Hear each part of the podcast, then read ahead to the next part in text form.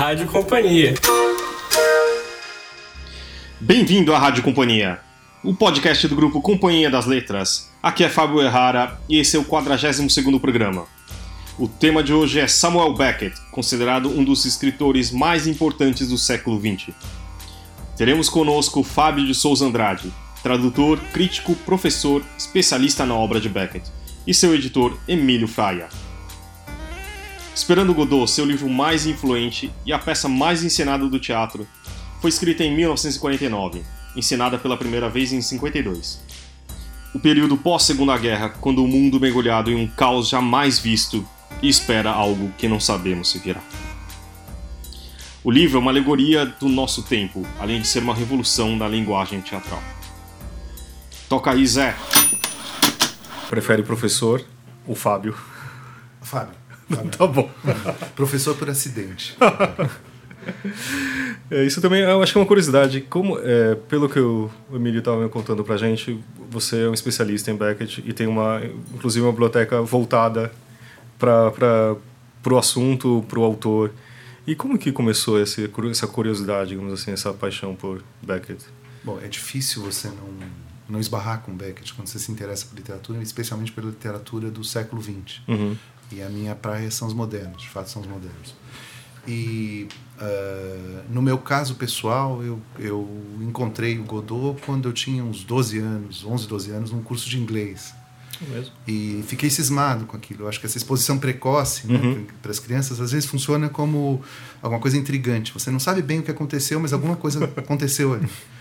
E depois, anos depois, eu fazia Ciências Sociais na USP e eu en- encontrei num sebo uma edição do Molloy, que é um romance que ele escreve no pós-guerra, eh, contemporâneo à produção do Godot. E aí eu fiquei fascinado porque você encontra um autor que é um autor eh, que toca nos assuntos mais sérios eh, com um balanço de ironia e humor Uhum. temperando o que de trágico esses assuntos têm, que é único. Então, é uma dicção, é uma voz que é única. Uma vez que você ouça, você não se esquece. Tem uma marca d'água ali, alguma coisa que te, te impressiona como singular.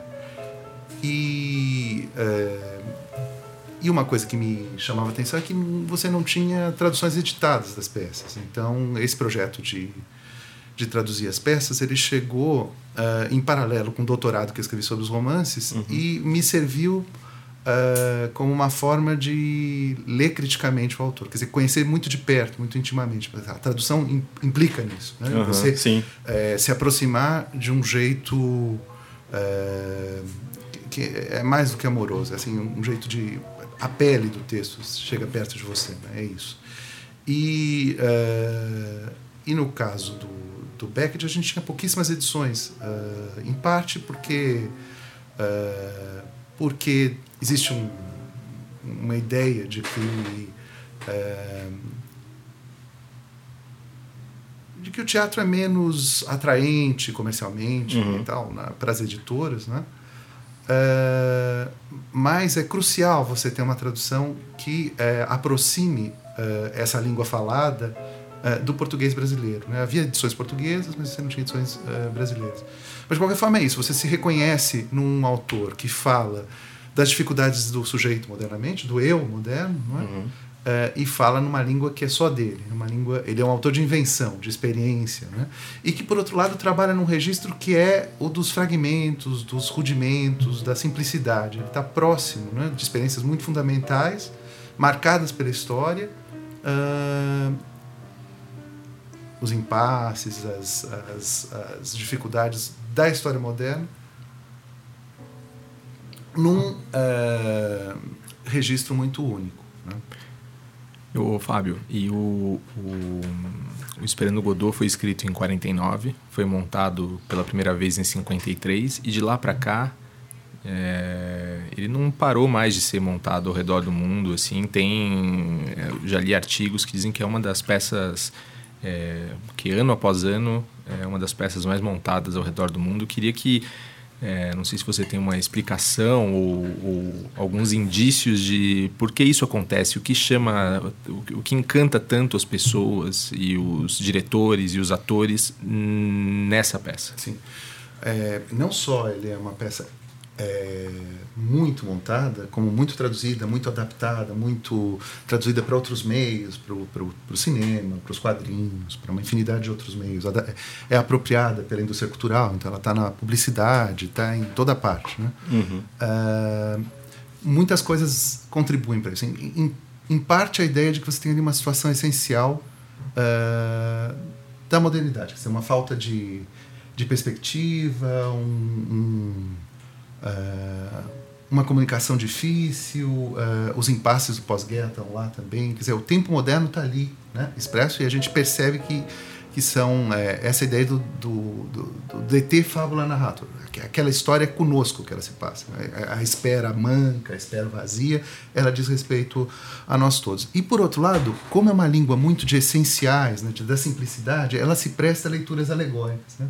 Então, essa é, os impasses e a impossibilidade de resolução das coisas de uma maneira prática, racional, é, imediata e produtiva, quer dizer, a perspectiva de que as, ali as ações não redundam em resultados, né? é, essa razão falha, essa é, produtividade danificada, né? Ela se, é, se espelha em várias esferas da vida e em várias situações políticas, históricas uh, diversas. Né? Então, uh, digamos que alguém em Sarajevo pode experimentar uma espera manca dessa espécie, alguém dessa espécie, alguém uh, em, em no sul dos Estados Unidos depois do Katrina pode experimentar uma espera dessa espécie, uma espera manca e falha, né? uma espera baldada, né? uh, e a impossibilidade de se enfrentar uh, esses uh, desafios a partir de recursos mínimos. Né? então, ela, ela se presta a contextos muito variados, ela, ela lida com uma certa abstração. Apesar dela estar tá saturada de história, né? quer dizer, é, essas, essas impossibilidades elas não são impossibilidades abstratas, elas são impossibilidades que foram sendo produzidas pelo, pelo capitalismo tardio, pela eh, indústria cultural, pela uh, história europeia. Né? É o resultado final de uma história uh, ocidental que vai dar nisso, nessa, nesse vazio. Apesar disso, digamos que o, o modo como o, a forma que o Beckett encontrou para expressar isso é uma forma feita de rudimentos, né? de sobras, de detritos que ele recompõe, musicalmente recompõe, uh, estruturalmente, uh, eh, para conseguir um máximo uh, de, de conteúdo social precipitado no mínimo de forma, nas estruturas mais simples. Isso se presta a essas leituras renovadas. Né? Em cada, em cada, isso é a definição do clássico moderno, por, por um lado. Quer dizer, isso tem um lado muito bom e tem um lado que a gente precisa prestar atenção, que é de não domesticar excessivamente o Beckett, não reduzi-lo a uma espécie de é, oficializá-lo, né? uma, espetacularização do moderno, né? transformar ele numa espécie de, é, de coisa neutra, porque ele não é, ele tem uma capacidade de arranhar e de sugerir né? é, o grau é, dos impasses em que nós estamos metidos, que é, é imensa, é única, é singular. Né? Por isso que ele é uma figura central no século XX, para além das artes, ele é inspirador de, de filósofos. O Teodoro Adorno ia dedicar uh, um ensaio à obra dele quando morreu, né, ao, ao Inominável. Tem um ensaio dedicado ao fim de partida e dedicou a sua teoria estética uh, a ele. Né? Uh, então, não é à toa que ele inspira então criadores em várias áreas, em várias artes e fala aos leitores das mais variadas idades em contextos historicamente tão variados. falou por exemplo, aos brasileiros logo imediatamente depois da, da, da, publicação e da encenação da peça. É, isso eu queria saber, isso é um pouco o um, um pouco objeto do, do, do ensaio que está na edição do Esperando Godot, é, que a gente publicou é, agora há pouco tempo. Você tem um ensaio, é, um pós-fácil nesse livro e que trata um pouco disso da experiência brasileira é, do Esperando Godot, que é, como você disse, é uma experiência que começa muito logo, né? Porque o, o, a primeira montagem do, do Esperando Godot no Brasil foi em 1955, não é isso? Isso, o Alfredo Mesquita, né, num esforço de atualização uh, do repertório brasileiro, né, de, de, fazer com que o, o teatro brasileiro alcançasse o século XX, né? É, junto da, da, da, fundação da Escola de Arte Dramática, é, fez esse esforço de adornamento, né, de atualização do repertório. E, é, nos anos 50, é, Godot foi um acontecimento, e rapidamente ele chegou ao Brasil. Né? Não só Godot, fim de partida também, é, uma das, das estreias é, mais precoces mundialmente é uma estreia mineira, é, que é levada lá no Cassino da Urca, no Cassino da Pampulha, é? Uh, que ficou fechado uh, durante mais de 10 anos, depois da introdução do jogo pelo, pelo Getúlio, e quando reabre, reabre com uma montagem de fim de partida dirigida pelo Carlos Kleber, que é uma curiosidade. Sensacional. Né? É, e é, o curioso aí é que se criou uma espécie de tradição brasileira. Assim, é, se você for atrás das turmas de formatura das escolas de arte dramática do Brasil, você vai ver quantas vezes o, o Godot foi montado, e não exclusivamente o Godot, mas o Godot em particular. Né? É, e comercialmente, muitas vezes também, com propósitos e perfis de diretores, atores e atrizes muito variados. Né?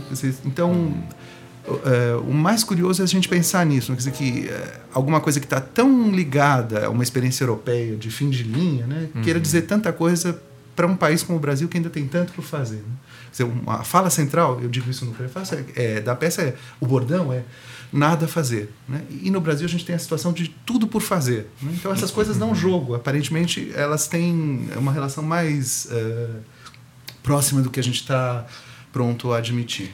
E outra, é, outra coisa interessante aí na trajetória da peça no Brasil é a história que envolve a Cacilda Becker, né? Certamente. Bom, é, é isso. É, uh, essa é a história que, que as pessoas conhecem em relação ao Ludo, uhum. né? Uh, e que está ligada também a uma particularidade brasileira, né? O, o, Beckett não gostava da ideia de que a amizade entre o Vladimir e o Stragon, que é uma amizade masculina, enfim, né? Uh, que tem alguma especificidade de gênero. Como tem especificidade de gênero a, a Winnie em Dias Felizes, né? Uh, que, aliás, a Fernanda Montenegro montou, a Fernanda fez, Montenegro né? montou, a, a, Sandra Dani, que é uma excepcional artista, uma, uma, atriz do Sul, professora da Universidade Federal do, do Rio Grande do Sul, também montou. Uh, enfim, tem uma especificidade de gênero nisso. É difícil, o Becker dizer, é difícil imaginar um homem enterrado até a cintura ainda fazendo a sua, a sua, a sua toalete, enfim. Tem uma paciência que ele está, segundo a leitura do Becker, está ligada a, a um um arquétipo do feminino, enfim. Bom, ele tinha essa noção de que havia uh, especificidade de gêneros. E no Brasil a gente tem uma tradição de mulheres montando o, o, o Godot, né? fazendo os papéis uh, femininos. A, a Julia Gunn e a Beth Coelho, por exemplo, fizeram com o Gerald Thomas uh, Fim de Jogo. A Eva Vilma, a, a Lilia Lemets, a Lilia Lemets, a, a, enfim, fizeram uh, Esperando Godot, não é? E uh, a Cacilda, que era a grande atriz brasileira, né, montou, uh, dirigida pelo Flávio Rangel, a peça nos anos 60 com uh, o Valmor Chagas, né? é a companhia dela. E tem essa história de que no intervalo entre o primeiro e o segundo ato ela tem o AVC e ela morre dias depois em decorrência desse AVC. Né? Então praticamente ela morre em cena. Né? Uhum. Então isso ficou muito marcado no Brasil. E é, certamente a, a, a, montagem era poderosa porque o Flávio Rangel era um grande diretor né? e, e, responsável pela primeira tradução que teve é, circulação através da, dos clássicos da Abril, né? que era uma tradução que chegou às bancas, jornal, enfim, uhum. que alcançou muita gente. Né? Mas depois disso você tinha uma espécie de lacuna, silêncio, até uh, a década de 2000, quando a gente fez a nova tradução. Uhum. E essa, essa história da Cacilda, é, da morte dela, isso é retomado no espetáculo do Zé Celso, que eu não me recordo de que ano que era. É, é, é da, da, década de 90, 90. fim da e, década de 90. E, e, eu queria que você falasse um pouquinho pra gente de como é, esses grandes diretores do teatro brasileiro, como Zé Celso, Antunes, o próprio Gerald Thomas, como eles se apropriaram, é, qual a sua visão de como eles se apropriaram do, do, do Beckett, do Esperando Godot, é, especialmente no caso do Zé Celso e do Gerald também. Uhum. Queria que você falasse. Sim, não, é, é, aquilo que eu dizia, é né, uma peça feita então de sons fundamentais. Né? Ela tem problemas, impasses, estruturas muito fundamentais, que se presta a leituras uh, interessadas. Né? Então você pode montar na África do Sul com um elenco de atores negros para, de alguma forma, uh, fazer pensar, interrogar uma situação de opressão né? e de falta de perspectiva. Então isso é muito comum. No caso do Brasil, uh, em que, uh, durante os anos da ditadura, uh, o Brecht saltou ao primeiro plano, né, porque ele tinha, digamos, uma, um engajamento pedagógico mais evidente, o Beckett foi foi polarizado como se uma espécie de fla-flu entre Brecht e Beckett. Né? Uhum. Aliás, o, o, Costa Lima acaba de lançar um livro em que ele fala de Kafka na primeira parte, de Beckett na segunda, e segundo a visão dele, o Kafka ganhou de 2 a 1. Um. Mas... Mas eu vou contestar isso, acho que ainda vou fazer um gol no final.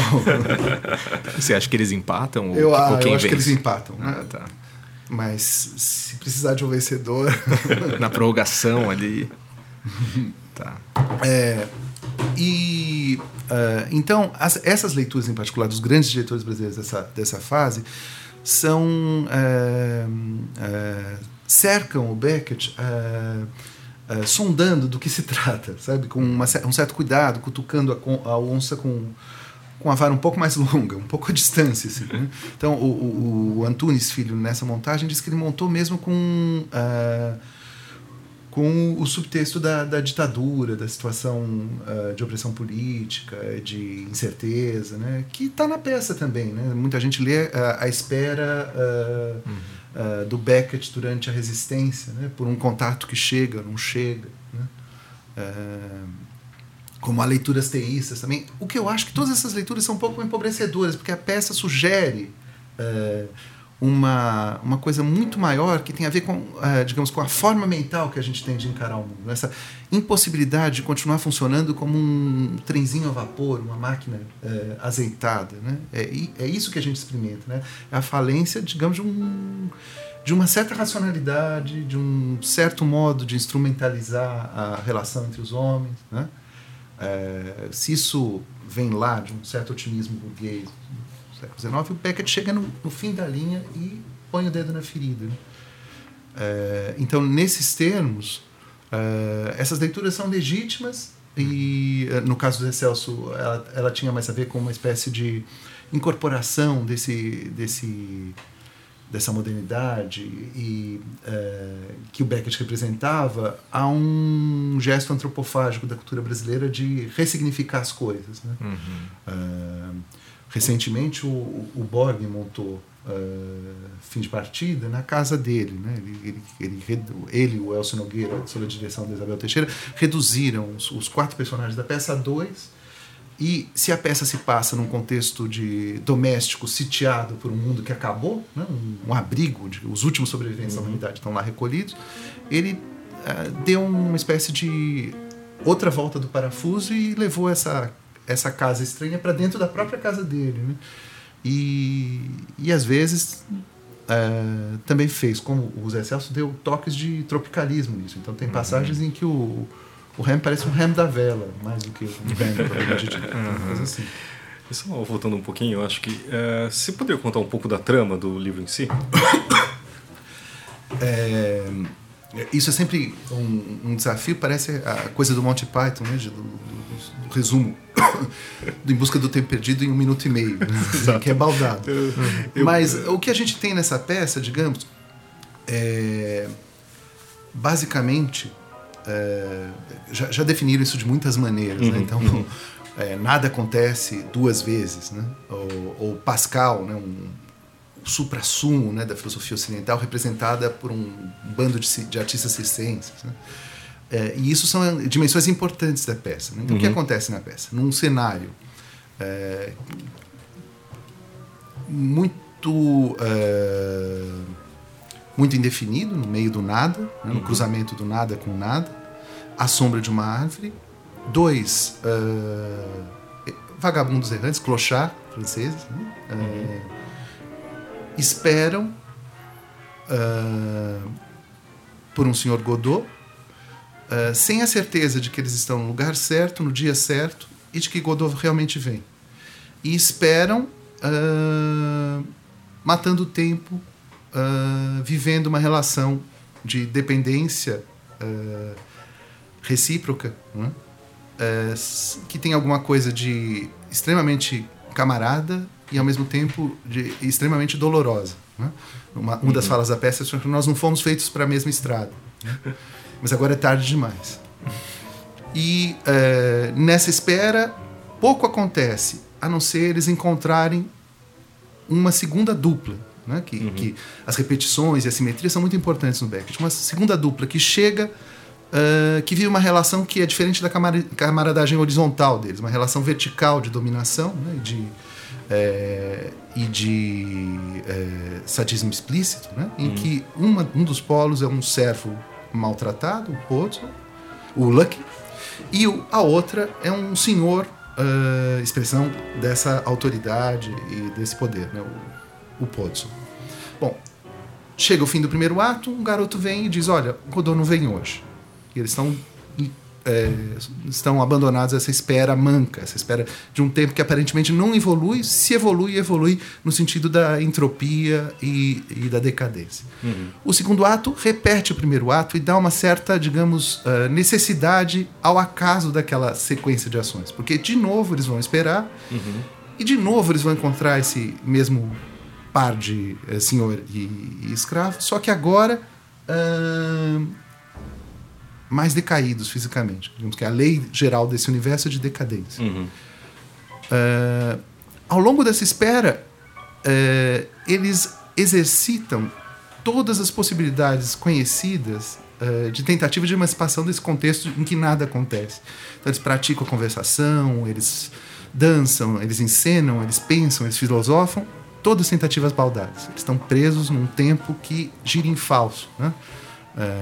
o vinil está voltando, então é, é vinil riscado. Né? Eles estão uhum. naquele, naquela ideia do disco que não, não evolui. Uh, agora, o importante nisso tudo, em que aparentemente nada acontece, né? Uhum.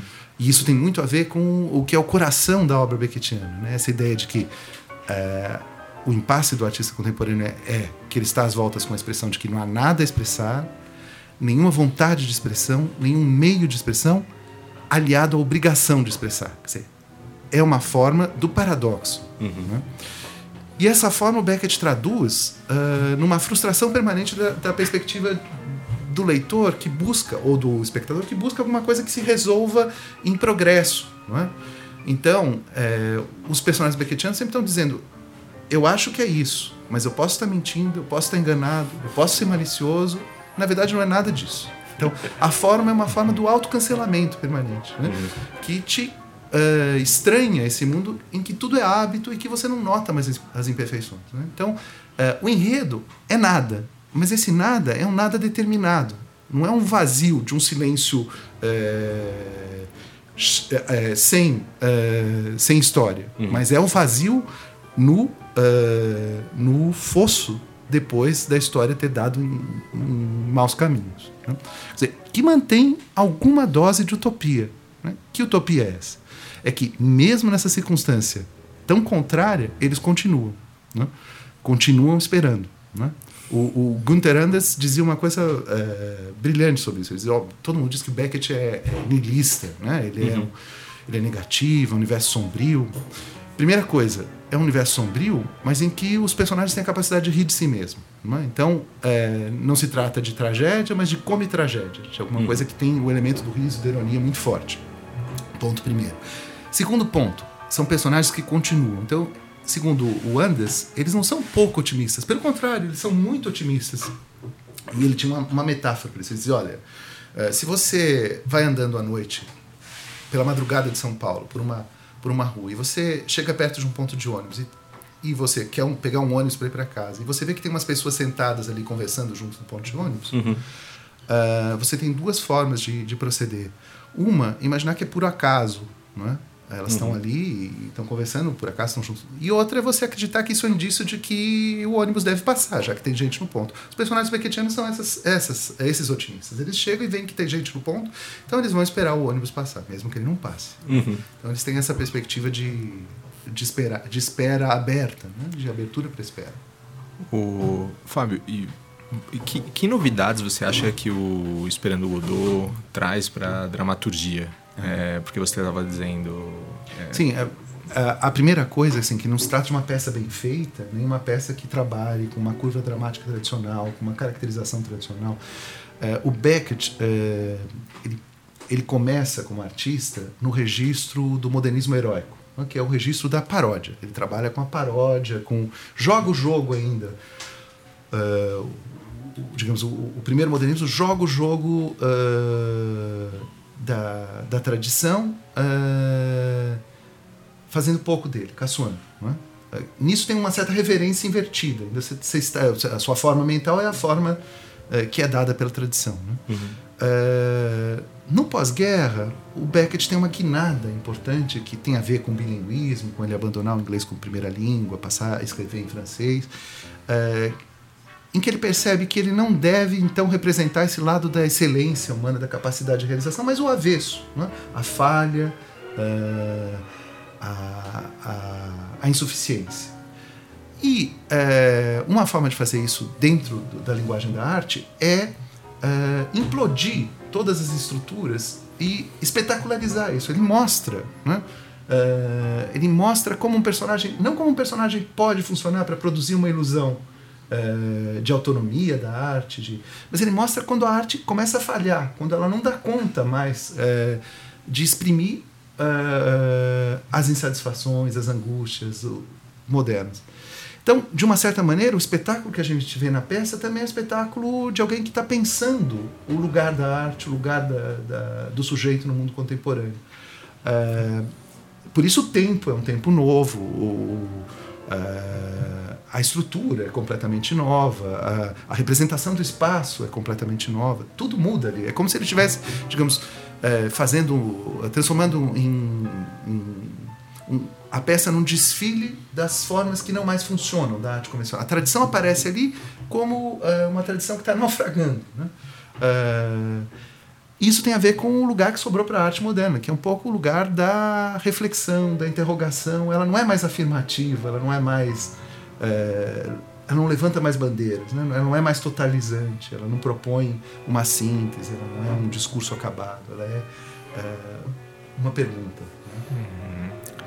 E, o Fábio, uma outra coisa, é, eu queria que é, você falasse um pouco sobre o Beckett diretor é, a primeira montagem do Godot, ele é assistente né, de direção, o Beckett, não é? Sim. é? Do Roger Blanc. Sim, e, é... e, e, aí eu queria que você comentasse também é, aquela história daquela pontuação do Beckett na cena do suicídio e do ah, cinto, ah, sim, sim. que ele muda, é, que o Roger quer fazer de um jeito e ele...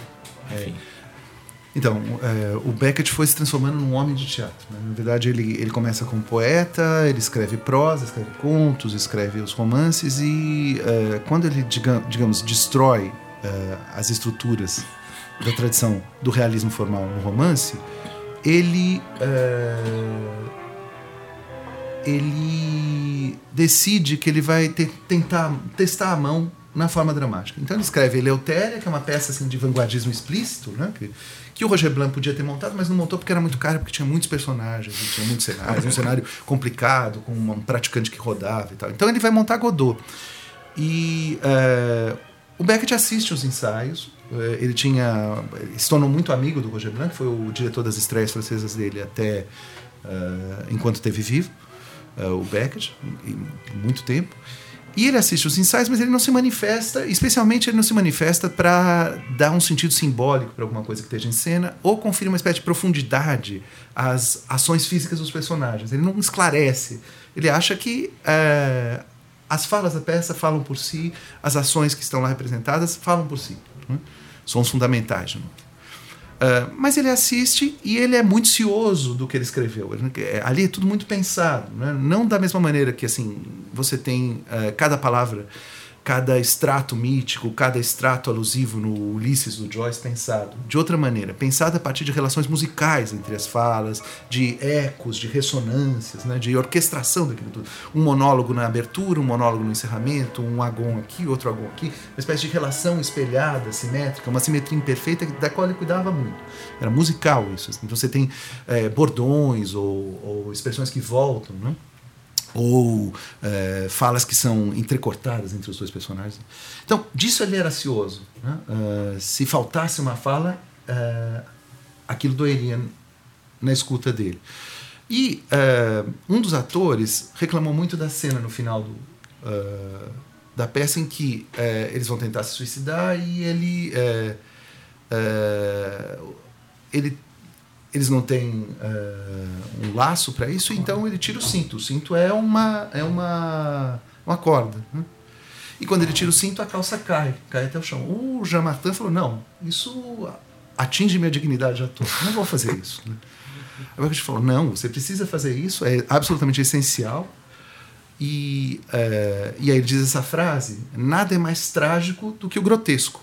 Né? Que tem a ver justamente com esse contexto de rebaixamento do, do heroísmo possível para o homem contemporâneo. Você, quando a gente fala é, de você que isso aqui está falando, a gente está falando exatamente disso, de uma experiência que é a, a experiência em que o alcance.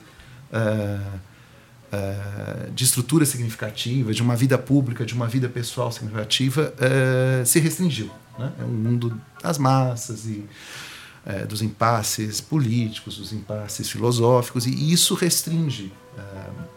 E sobre isso que o Beckett quer falar. Né? Então, nesse mundo, nada é mais trágico do que grotesco que é uma fala que casa perfeitamente bem com uma outra que é uma das falas-chave do fim de partida. Né? nada é mais uh, engraçado do que a infelicidade. Né?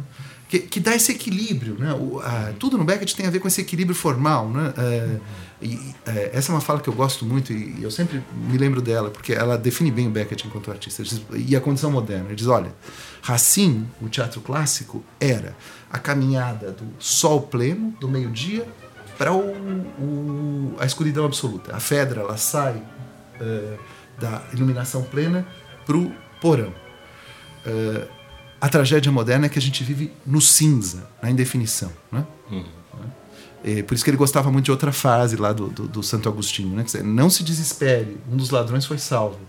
Não se anime, o outro se perdeu. Então, é, essa, essa é, esse é, é, um, é um horizonte que não te deixa, não te, não te cria um espaço de tranquilidade. Né? E ele foi inquieto assim também do ponto de vista das vezes que ele se reinventou enquanto artista, porque a obra do Beckett se uh, desdobra em outros projetos, outras formas de, uh, de. É uma obra de invenção. Ele é um experimentador sempre. Né? Uhum. Não é, ele não vira um, uma espécie de maneirista né, que insiste na mesma forma. Tem, tem sempre um, um acirramento uh, dos, dos problemas que ele se coloca formais e humanos. Né? E tem também uma unidade temática. Não é indiferente que se tratem de pessoas sem emprego, sem família, sem memória, sem uma consciência plena, sem é, o socorro de uma espécie de explicação é, erudita do mundo. Eles têm farrapos, eles têm isso mesmo, são restos. Né? E com esses restos eles constroem alguma coisa.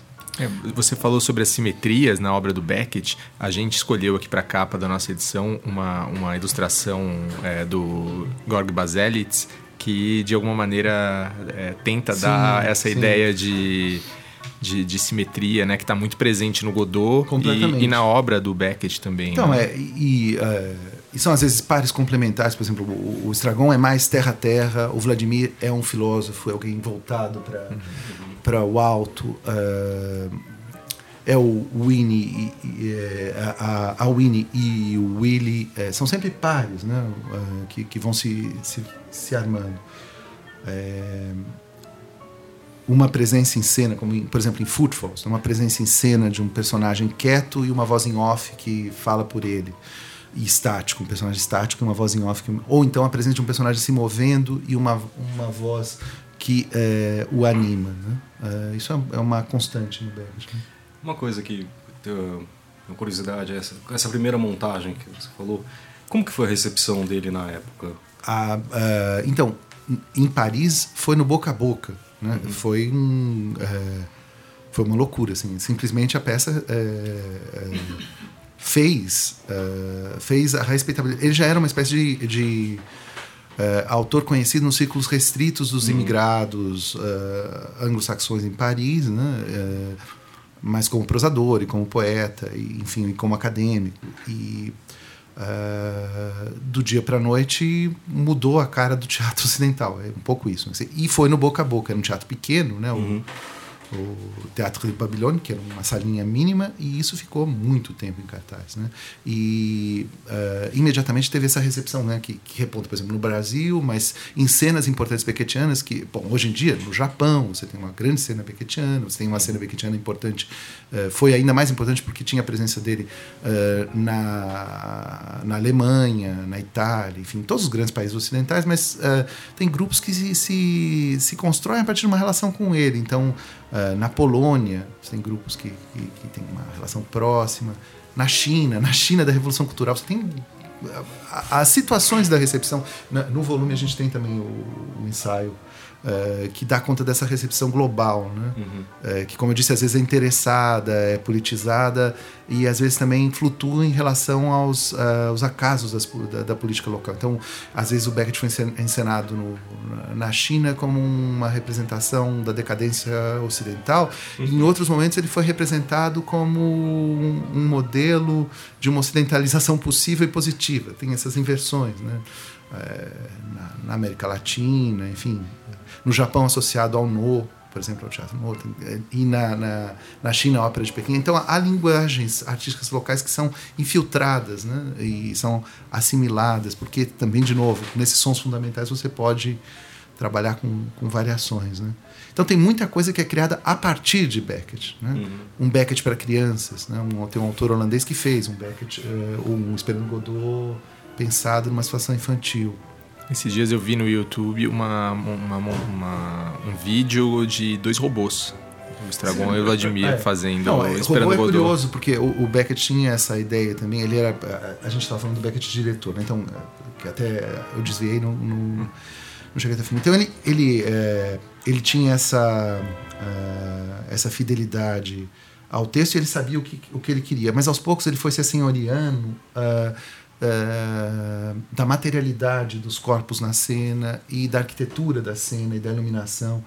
Então, peças como a última gravação de Crap são construídas já com uma espécie de topografia da luz que está inscrita no texto e uh, coreografando movimentos dos atores no palco, até uh, os detalhes. E nas vezes em que ele encenava, ele precisava isso. E nessa precisão ele fazia cortes, edição.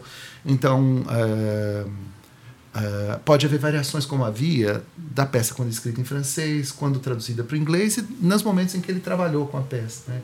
Ele fazia adaptações. Então, o, o Alan Schneider, o diretor americano, falou, disse, essa palavra não funciona para americano. Né? Ele, ele é, fazia sugestões e eles acatavam uh, ou não as, essas sugestões. Então, há variações e, cada vez mais, ele escreve uh, para a cena. Assim, né? ele, já, já Godot tinha essa essa, esse domínio da linguagem teatral. Mas progressivamente ele vai escrevendo nas rubricas uh, o que ele quer dos atores, a ponto de, nas peças televisivas, que ele montou na Alemanha e montou na BBC, trabalhando com técnicos e, e câmeras muito uh, próximos dele, ele determinar, por exemplo, que o sorriso do ator tinha que ser meia polegada mais para esquerda, para direita. É, coisas assim. Então, é, era um tormento para os atores também porque ele era muito exigente e no limite ele não queria nenhuma interpretação dó de peito, assim, nada de excesso. Né? Uhum. Né? Ele dizia isso, gramática e estilo. Né? Isso é tão uh, ultrapassado quanto o traje de banho vitoriano. Né? É uma coisa que não é, é, é, preciso destruir. Então não há mais essa, essa, esse peso né? da, da, da eloquência, da, uh, uh, do escrever bonito. Né? É, é uhum. o contrário disso. Né? É falhar, falhar melhor tentar. E o Fábio, e quais são a, os desafios para você como tradutor do, do Beckett? Você primeiro diz, é, você traduziu o Esperando Godot? Enfim, eu, eu, bom, eu, eu tenho é, tenho trabalhado com teatro, então eu traduzi, é, traduzi e publiquei por enquanto Esperando Godot, Fim de Partida, Dias Felizes, uh, e traduzi Murphy uh, o primeiro romance do Beckett, dessa primeira fase, que é muito diferente dessa, dessa fase intermediária, e traduzir What. Que vai ser o nosso próximo lançamento. Nosso próximo lançamento na, na coleção. E uh, Murphy e Watt têm dificuldades muito diversas dessa, dessas peças, porque eles ainda estão nesse horizonte do modernismo uh, heróico. Né? O Beckett está à sombra do Joyce, está escrevendo de uma maneira uh, muito engenhosa, muito alusiva. Ele é jovem, ele quer se mostrar inteligente, e isso está evidente nos livros. Ele é um escritor feito de livros, ele é muito, muito lido, quer dizer, e, uh, e ele se bate com os grandes da literatura ocidental. Então, de Dante aos pré-socráticos, tudo está ali condensado, uh, com um humor muito ferino, né?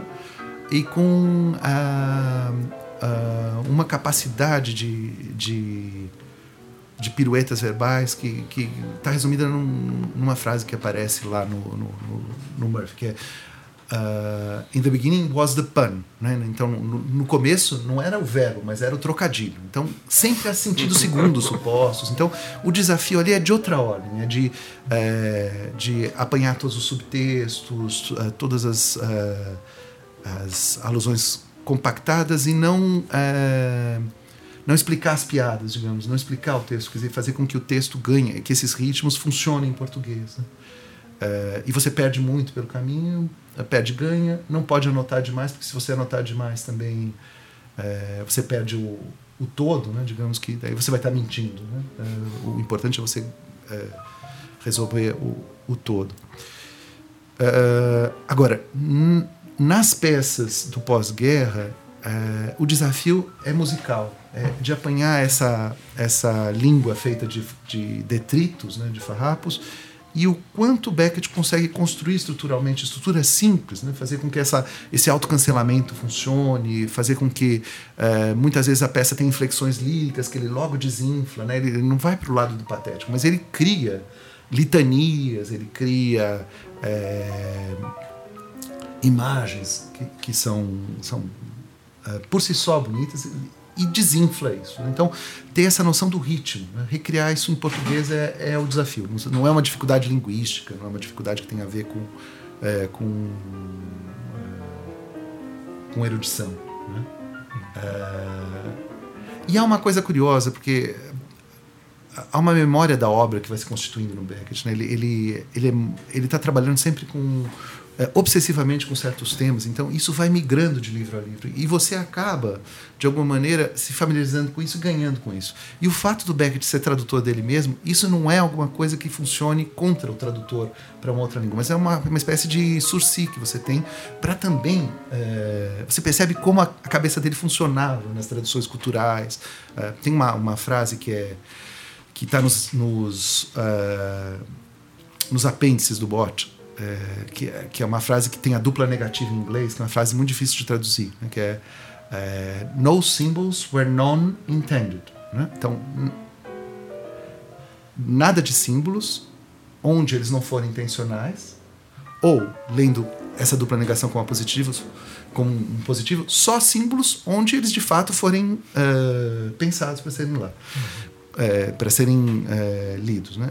Quando ele traduziu uh, para o francês, ele pegou uh, o lema da, da coroa inglesa, né, o Honi soit qui mal pense, né, maldito seja quem que mal lhe quiser, né, e traduziu por Honi soit qui symbole y voit. Né, maldito seja aquele que, uh, que sai em busca de símbolos. né. Então, é, ele muda completamente. E ele tem uma relutância grande, né, diante dessas explicações alegóricas para o Godot e para as peças, né? Porque, de fato, ali, é, isso é, é, é, reduzir o alcance, né? fazer uma leitura teísta. Né? Então, a, a, todo mundo acha que descobriu o ovo. Ah, Godot, God, deve ser isso. Né? God, dog, é um deus abastardado, um deus é isso. Né? É, mas o que, o que move esse universo todo é essa ideia de que as grandes explicações totalizantes não dão conta mais é, e que a arte não pode mais ser simbólica no sentido do, do, do, classicismo romântico, por exemplo. Ela não tem mais essa, essa possibilidade. Né? Então, nesse sentido, digamos, a forma dele dá um passo além do. Por isso que eu digo que, que o 2 a 1 um do, do, Costa Lima está errado, porque, uhum. é, de uma certa maneira, a arte dele traz esses impasses para a forma. Né? Uhum. Ela trabalha com a, a falência das estruturas. Né? E. É, e transforma esse nada num núcleo uh, uh, de protesto. Né? A, a, possibilidade que a arte tem de manter a utopia viva, né? essa, essa, ideia de promessa de felicidade, uh, ela é falseada se ela for discursiva, se ela se valer das formas antigas. Né? Então ela não pode mais fazer isso. Senão ela vira o que o Adorno dizia, que eram as peças existencialistas com as quais o Beckett foi confundido no primeiro momento, né? com o Sartre, com o Camus. Vira matraca de ideologia. Né? Tem uma inteireza um, que é mentirosa. Essa inteireza não é mais possível. Essa capacidade de enxergar tudo, essa, esse enciclopedismo, ele é caricato, né? não tem mais uhum. lugar. E, e, qual seria o placar entre Beckett e Joyce? Uh, então, isso é curioso, né? Na carta que ele escreve para o Axel Kahn, né?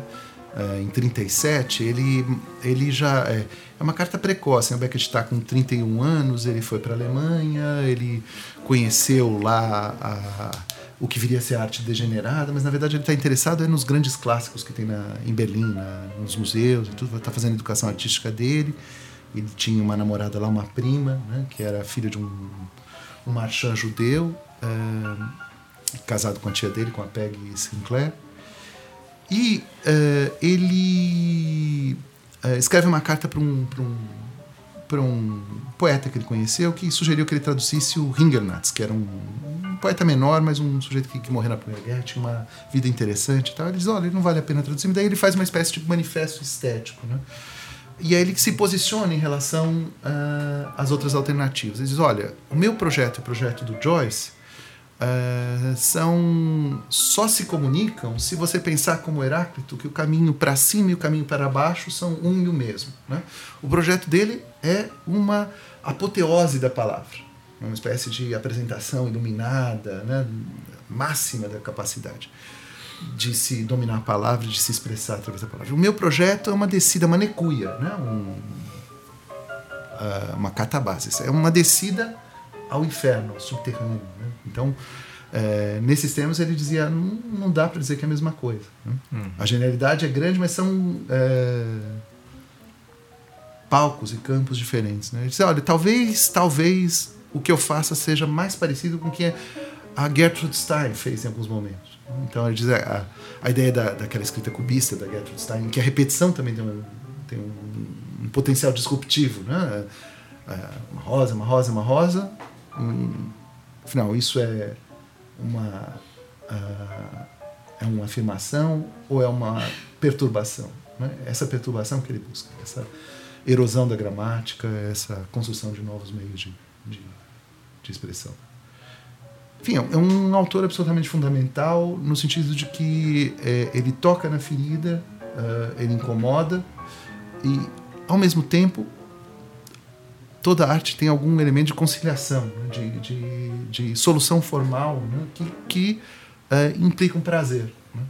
Né? Então, a capacidade da gente rir da nossa situação, né? esse, esse, riso puro, esse riso metalinguístico, né? que, ele, que ele sempre implica, uh, faz uh, com que isso seja um prazer.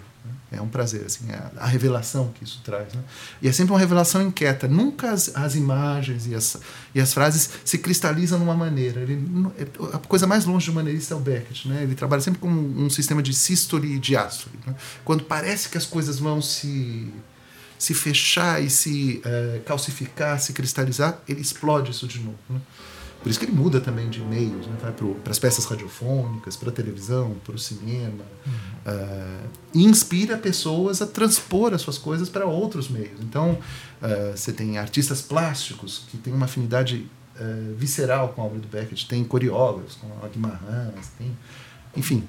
É... Recentemente tem algo, alguma adaptação que você acha que tem um espírito, tem esse espírito explosivo do Beckett que consegue ah, manter sim. algo que você viu ou que. É, é... Então, eu, eu sou bastante entusiasmado com as coisas que os irmãos Guimarães fazem aqui em relação. Eles são artistas plásticos de formação, mas são diretores de teatro também.